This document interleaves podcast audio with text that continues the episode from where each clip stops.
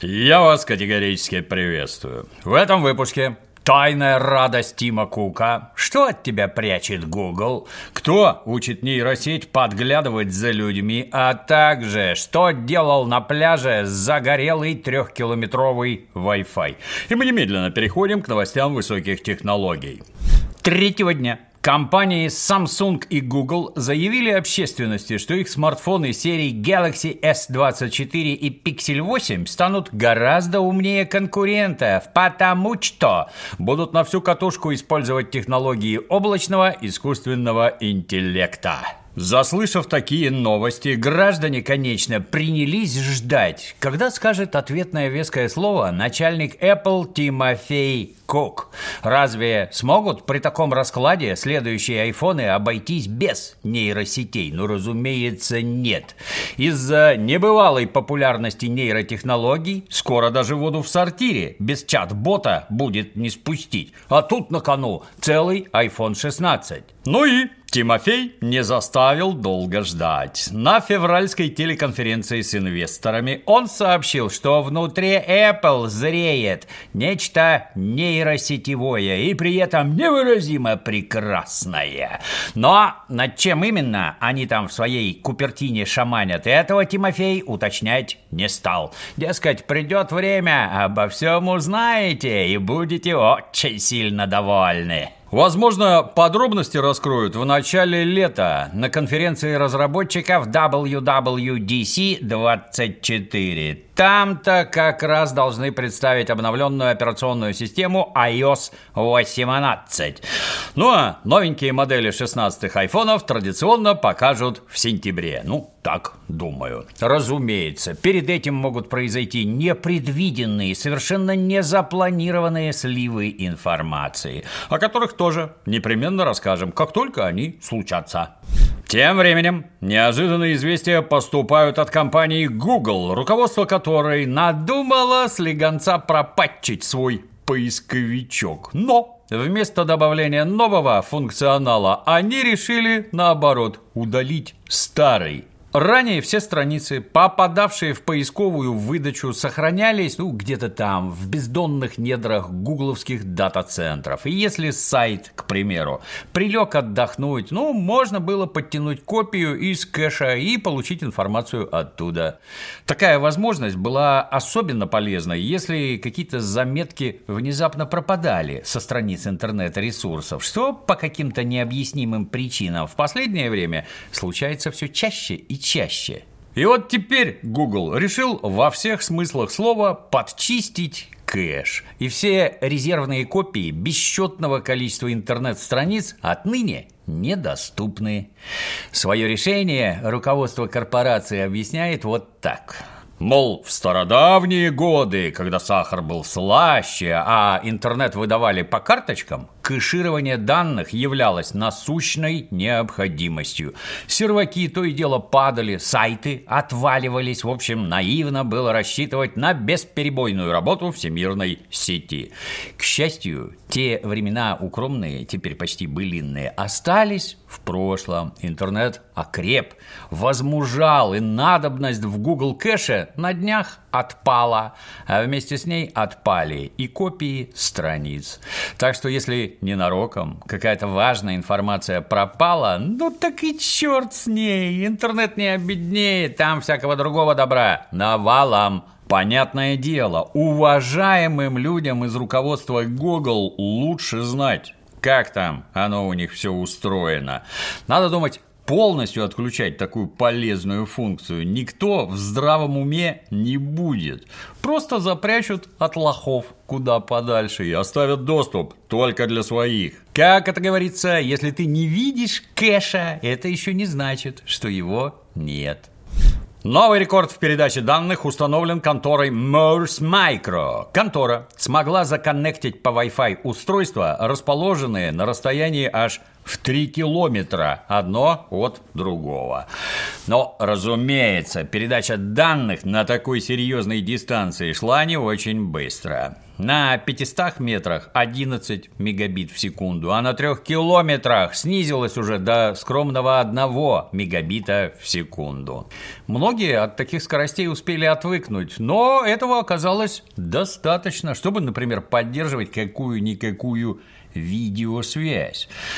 Что инженеры из Morse Micro вот тут наглядно демонстрируют. Подобное достижение стало возможным благодаря умелому использованию стандарта Wi-Fi Halo, который анонсировали еще в 2016 году. Уже тогда среди преимуществ Онова специалисты называли увеличенный радиус действия и малую потребляемую мощность, а также отмечали непривычно низкую для Wi-Fi частоту, всего 900 МГц. Но это в то время как традиционный Wi-Fi, напомню, работает на частотах от 2,5 ГГц и выше – Конечно, можно придраться к тому, что данное тестирование проводили в суровых условиях калифорнийского пляжа, где из помех, ну, разве что орущие чайки, да и немытые серферы. С другой стороны, авторы стандарта Halo утверждают, что низкочастотным сигналом легче проходить сквозь стены и другие препятствия городского типа. Неудивительно, что применять технологию планируют в первую очередь для интернета вещей. Ну там, беспилотных такси, умных пылесосов и сообразительных кофеварок. Ну а как сложится судьба такой перспективной технологии в реальности, это мы будем с интересом посмотреть. Получит ли Halo широкое распространение или так и останется одним из прикольных, но никому особо не нужных протоколов передачи данных. Этого пока что не знает никто.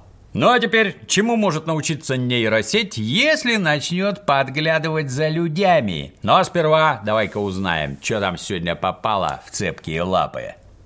С развитием цифровых технологий количество гаджетов, которые таскает на себе житель мегаполиса, непрерывно растет. Поэтому в наше время без добротного рюкзака просто не обойтись. Например, вот такого, как этот Bobby Hero XL. Для большей безопасности внешних карманов у него просто нет. Ну, если не считать отсека для проездного, расположенного на лямке. Но данный отсек всегда под присмотром, плюс закрывается на молнию.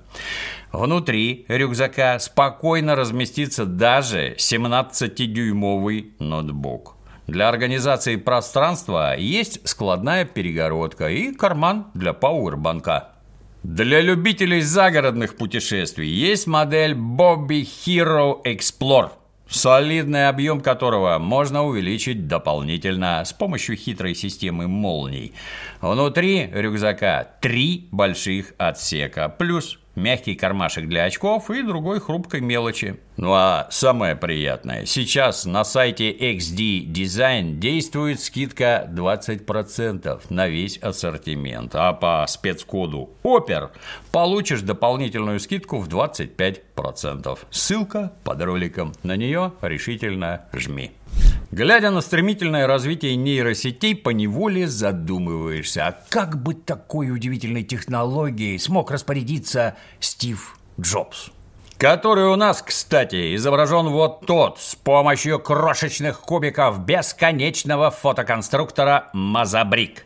Мазабрик придумали три года назад у нас, в России. Мазабрик позволяет собирать картины из абсолютно любых фоток. Кадр, разумеется, можно выбрать после приобретения набора. Процесс изготовления предельно прост. Берешь мазабрик, грузишь на сайт нужное изображение и получаешь на руки инструкцию по сборке уникального полотна из пикселей конструктора, который представлен как в черно-белом, так и в бежевом варианте. Размеры самые разные, и компактные, и по-настоящему огромные. А несколько одинаковых наборов можно при желании объединить в один большой.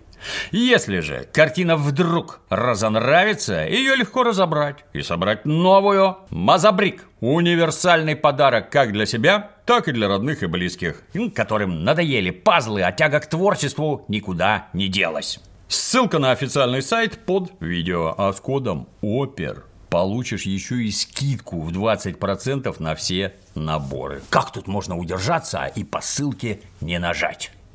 Ну а теперь переходим к животрепещущему вопросу современности. Как правильно воспитать малолетнюю нейросеть? Человеческий мозг устроен настолько ловко, что детишки сами усваивают язык, на котором говорят родители. И самые яркие слова, которые звучат в доме, мигом оказываются в лексиконе карапуза. Причем неважно, хочешь ты этого или нет. А вот с нейросетями дело обстоит немного не так. В их цифровые мозги загружают бесчисленное множество образов и понятий. Однако, чтобы постичь радость общения с кожаными мешками, даже и этого им хватает не всегда. К тому же, все чаще возникают ситуации, когда выясняется, что чат-бота обучали на картинках или текстах, защищенных авторским правом. И таки назрел момент, когда с этим вопросом уже надо что-то решать.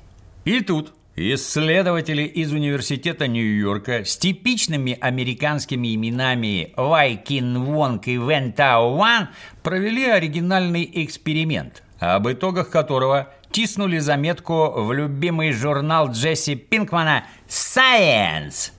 Вот тут они рассказывают о попытке обучить нейросеть весьма оригинальным образом, используя видеозаписи с экшн-камеры, закрепленной на макушке австралийского малыша по имени Сэм.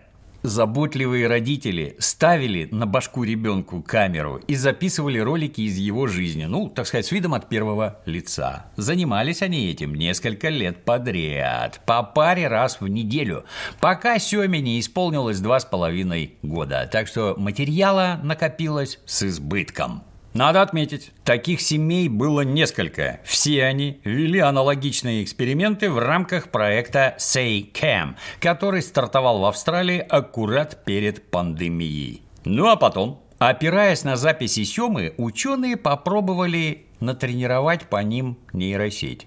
Причем использован был относительно небольшой фрагмент видеоархива продолжительностью ну, всего около 60 часов. Исследователи отсортировали моменты, в которых младенец учился говорить, ну то есть слышал слова и видел связанные с ними объекты. Так вот, этого оказалось вполне достаточно, чтобы обучить искусственный интеллект. И если верить восторженной заметке из журнала Science, результаты превзошли самые смелые ожидания. В качестве выпускного экзамена нейросети предстояло пройти ряд тестов, где ей выдавали четыре картинки и одно слово, после чего предлагали выбрать, какое изображение чему соответствует. Ну, то есть надо было решить я такую простенькую капчу. И в 62% случаев алгоритм с ней успешно справлялся. На первый взгляд 62% не сильно много и на фантастический результат как-то не тянет. Однако при тренировке нейросети традиционными методами для достижения такой точности надо прогнать через нее текстовый массив приготовься, в 400 миллионов слов, а потом еще добавить соответствующих изображений. Ну, то есть обучение алгоритма с помощью таких видеозаписей может стать на несколько порядков проще. Плюс, наверное, на основе этого добра можно будет строить нейросети, которые будут обучать другие нейросети. Американские авторы, их, кстати, напрямую спонсирует Пентагон, особо отмечают, что столь высоких результатов удалось добиться, используя небольшой объем данных, полученных всего лишь от одного ребенка. А если подобный подход расширить и углубить, и это позволит кардинально изменить процессы машинного обучения. Есть мнение, следующим шагом будет установка камер на бошки призывников, а также работников различных производств, ну и вообще всех, кого можно заменить толковыми искусственными интеллектами. Все это, разумеется, исключительно во благо науки и ради наступления светлого киберпанк будущего, в котором мы все, не дай бог, однажды возьмем и проснемся. А на сегодня все. До новых встреч.